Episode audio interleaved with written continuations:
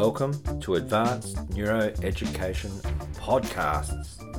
Informative, interesting topics, guests, and a bit of brainstorming, and sometimes we even have a bit of fun. So, here we go.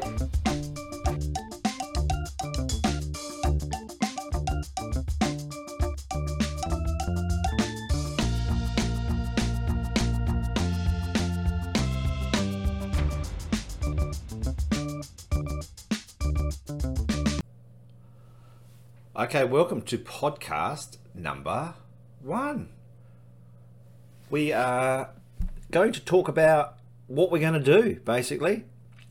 We'll spend the first podcast explaining what's happening with advanced neuroeducation, what we're going to talk about in our podcasts, and what's planned. So, this is pretty exciting, actually. I'm really looking forward to doing podcasts, blogs. We've got all these courses we've been working on. We're looking forward to sharing with you. So it's a very exciting time. So my name's James McLaughlin. I am director at Advanced Neuro Rehab. I'm also setting up this advanced Neuro Education. I'm a clinician working in neurological and vestibular rehab for I did a bio the other day actually, and it's close to 25 years. So, what that means is I've got I've got some experience in neuro and vestibular, that's for sure. Um, but I'm in that sweet spot where I'm um, I'm still young, if you know what I mean. So, uh, I won't reveal my age, but I'm not very old. Um, but I'm very passionate, and I've got plenty of experience to share. And I think this is a good stage now to sort of set up this advanced neuro education because there's lots of knowledge out there. Um, there's lots of questions out there, and I've spent the last 15 years working uh, as an academic as well. So working with postgraduate physio students mainly, um, and often uh, other multi D allied health as well. But most of my teaching experience at the university has been uh, with qualified uh, health professionals and um, so we've been dealing with questions that we deal with day to day practice uh, and really get into the advanced practice stage of things. So um, the, the main issues that tend to come up is a little bit beyond the basics, but sometimes we often revisit them, and there's nothing wrong with that. But going through the topics that really help us day to day with practice, with um, trying to help patients with um, the sometimes very complex, tricky conditions, um, and being able to share that information with you guys. So, from what we've been talking about, so when we run face to face courses, and I've spent the past, I don't know, probably the past 10 years or so with the, the most common face to face courses I do in professional development uh, around vestibular rehabilitation, and also uh, our balance and motor control course, which is a which is a course around where we look at balance, but we also address all the interesting um, coaching tips around motor control and motor learning, and various uh, bits of information that help to challenge our thoughts and advance our practice in how we prescribe exercises and how we treat people and the various different ways we can do that. What's come up from talking to these people over the years is generally um, four four kinds of things that we'd like to talk about in these podcasts. And we've decided that with the podcasts, we want to have them about 30 minutes long, uh, no longer than that. But so they're, they're usable chunks of information that we can listen to. Um, if topics go over that stage, we can have we can separate them into different sections and different parts. But we want to have this usable chunk of information for the podcast about to be about half an hour the four there's four different kind of topics we think are going to emerge. Um, and so far with the podcast that we've organised, um, these are the different topics. So the first one is um, what we call neuro nuggets, which is just interesting bits to do with clinical neurology, uh, neuro rehabilitation, and also if you're in, if you're a physiotherapist or say an exercise physiologist and you're coming up against neurological issues relevant to that, well, that will be we'll have topics relevant for you there. The other topic we're going to call is vestibulizing, which is when we're going to be expanding on the world of vestibular rehabilitation. Vestibular rehab is at a really interesting place at the moment in terms of it's evolved into something with lots of clear evidence, there's um, there's lots of um, specific uh, clinical guidelines and information for treating vestibular conditions, and it's also overflowing into the rehabilitation space and overlapping with other health professionals. So, in terms of musculoskeletal sports, if you're dealing with cervical issues, concussion, um, and also neuro rehab balance stuff, it's really growing. So, it's really exciting to be able to talk through specific issues to do with that, and also delve delve through some of the evidence and see what which bits we find interesting and how's it going to change our practice tomorrow when we see a patient with these things. The third topic that's on this become more um, increasingly popular over the past five years.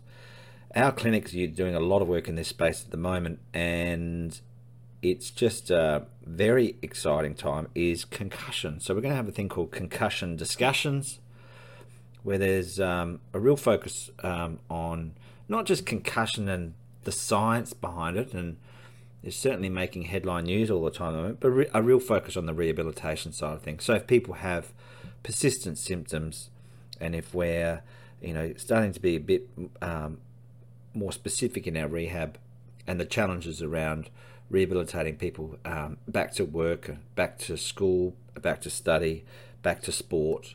Um, it's a really interesting field. So heaps of discussions around that, and then the final um, thing, the fourth heading we've come under is motor control musings which is where we're just going to basically talk about interesting ideas around movement coaching. So, the balance of motor control course, and also our new online course, um, which is motor control concepts um, for for health professionals. That that um, some of those content, some interesting things come up all the time.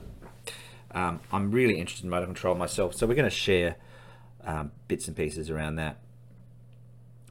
So the next question you might have is, uh, who are this advanced neuroeducation mob, and so who are we? So, look, we're based in um, Adelaide uh, in a practice called Advanced Neuro Rehab. We've got now 14 physiotherapists. Um, my wife Nicole and I um, set up the practice back in 2006, um, where we just basically it just slowly grew. Where we've been doing pretty much a combination of half vestibular and half neurological rehab in so in an outpatient setting. So most of our patients that we see in the community, um, and we work with those popul- population groups.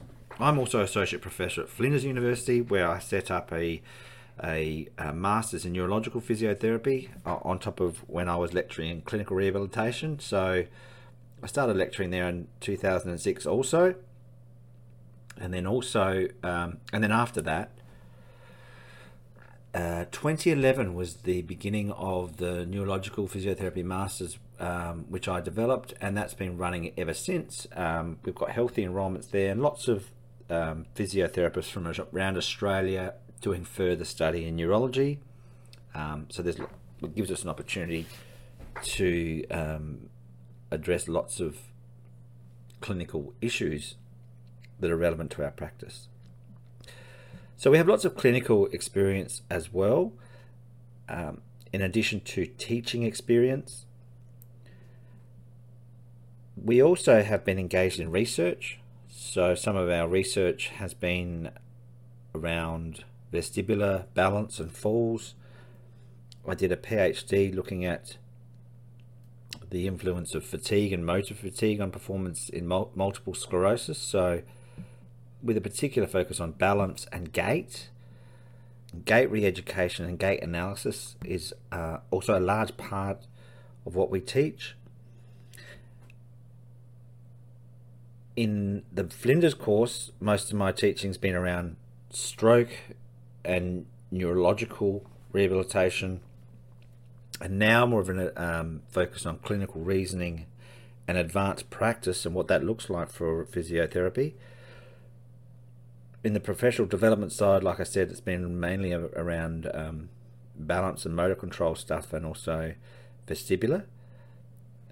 And we've got some really interesting online courses which we're about to release um, around, uh, again, vestibular, so dizziness. And we're doing that big focus for dizziness for uh, GPs and physiotherapists who see people with dizziness and be able to do a quick screen for people with dizziness. We've also done some work around uh, positional vertigo and where we're at with that. Um, so all the BPPV treatments, and then in the differential diagnosis and working with other positional vertigo issues um, with with a particular focus on migraine, for example. So that course is coming out. We've also got the motor control concepts for training course, which is part of the balance motor control, but we're putting we've extracted bits and we've de- delivered it online to make it um, um, usable in that format.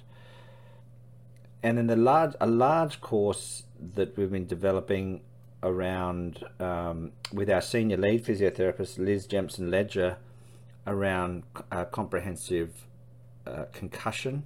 Um, so uh, look at rehabilitation in concussion. So we've got a quite comprehensive course around concussion. So there's lots of stuff coming up that's really cool. After that, we're going to have quite a comprehensive physical rehabilitation course on multiple sclerosis. So we're we're working through those things. Um, it's been a it's been a difficult start because obviously we're a small business. COVID has been a huge challenge. It, it continues to be a huge huge challenge. I actually, even though we're coming out a lot of the lockdown and restrictions that interrupt to our business, we've got four physiotherapists out this week with COVID. So it's still it's still having an effect in it, and obviously our patients come first. So it's delayed some of this development, but now uh, things are moving through nicely. One of the things that we want to do with the podcast is to make sure, like our other blog material and our course material, is it's going to be clinician focused. Um, and what does this mean? What well, everything's clinician focused, isn't? No, well, not necessarily actually, because what's happened over the past 10 to 15 years in particular is uh, academics have really filled up a lot of the knowledge uh, space and time in knowledge dissemination, looking at research and evidence, um, and also it's been filled up with more specific information to do with research. But what we want to do is probably um, spend more time of the questions that the clinician have day to day and the, the common dilemmas and the common challenges that we have as clinicians. And we're talking to clinicians who don't do a little bit of clinical work, but, but clinicians who work a large a proportion of their time seeing lots and lots and lots of patients with certain conditions so that we, we answer some of those specific questions. That's not that's not to say that research is not important. It just means that our focus is going to be on clinical questions. With research, there has been problems with the implementation. There's been huge problems with methodology.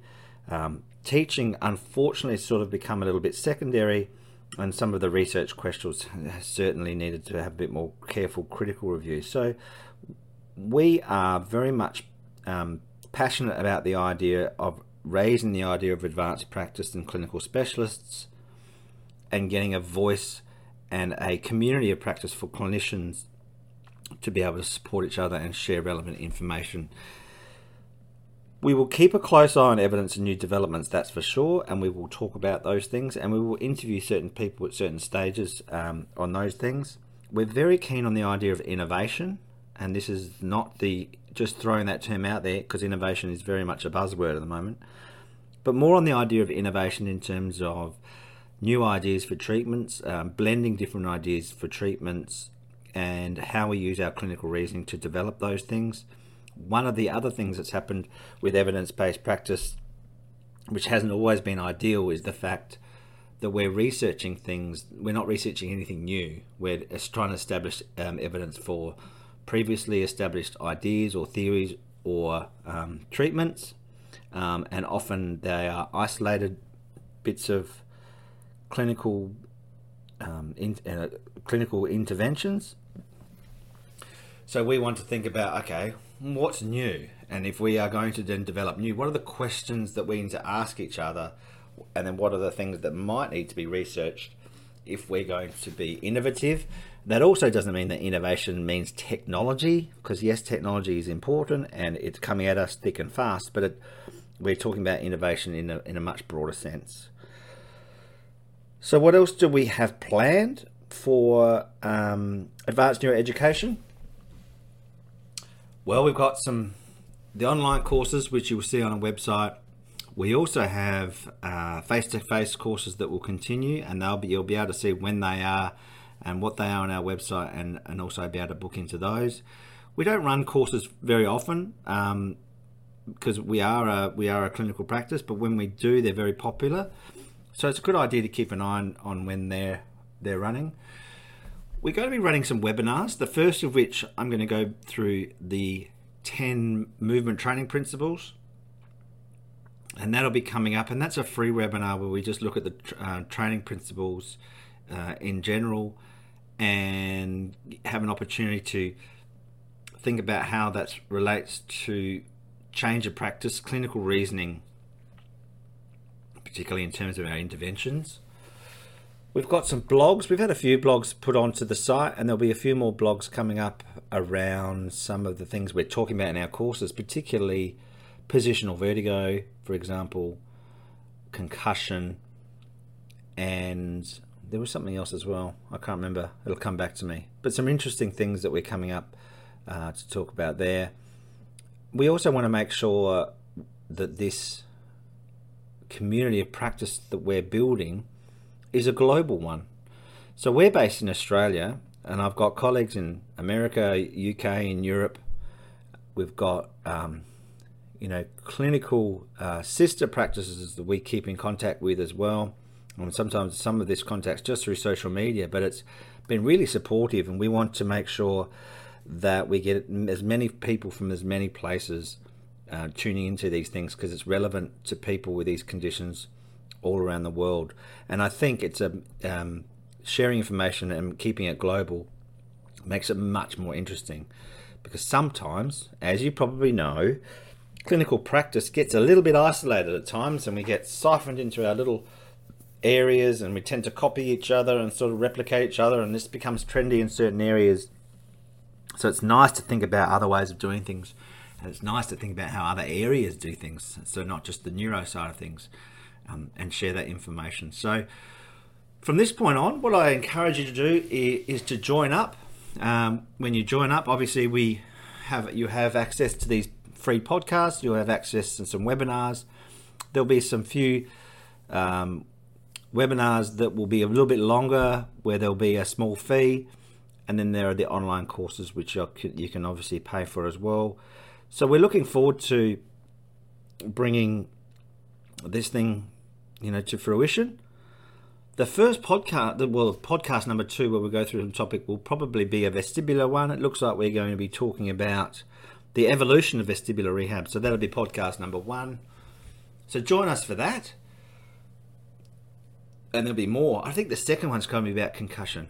And then, look, we've got a whole list of things which I'm looking forward to sharing with you. So get on board. Thanks for tuning in and we'll see you for podcast number two. See you later. Bye.